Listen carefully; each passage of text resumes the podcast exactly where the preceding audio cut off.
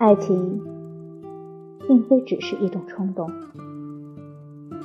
爱情必须包含真理，这是法则。他从真理接受限制，乃是由于他自己的内在的富裕。儿童情愿用节制来校正他身体的平衡，因为他在活动的自由中获得真正的愉快。爱情也并不认为实现其真理花的代价太大。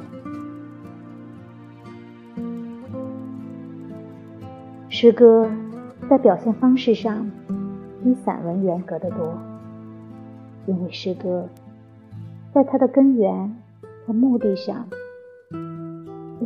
欢乐的自由。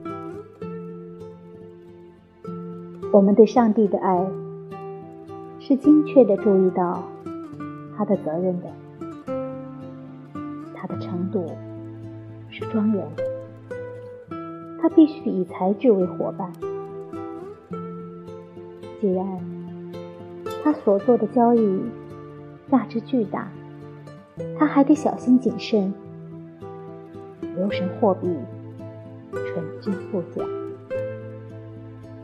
所以，当我们灵魂呼吁不朽的礼物时，他的第一声祈祷便是：引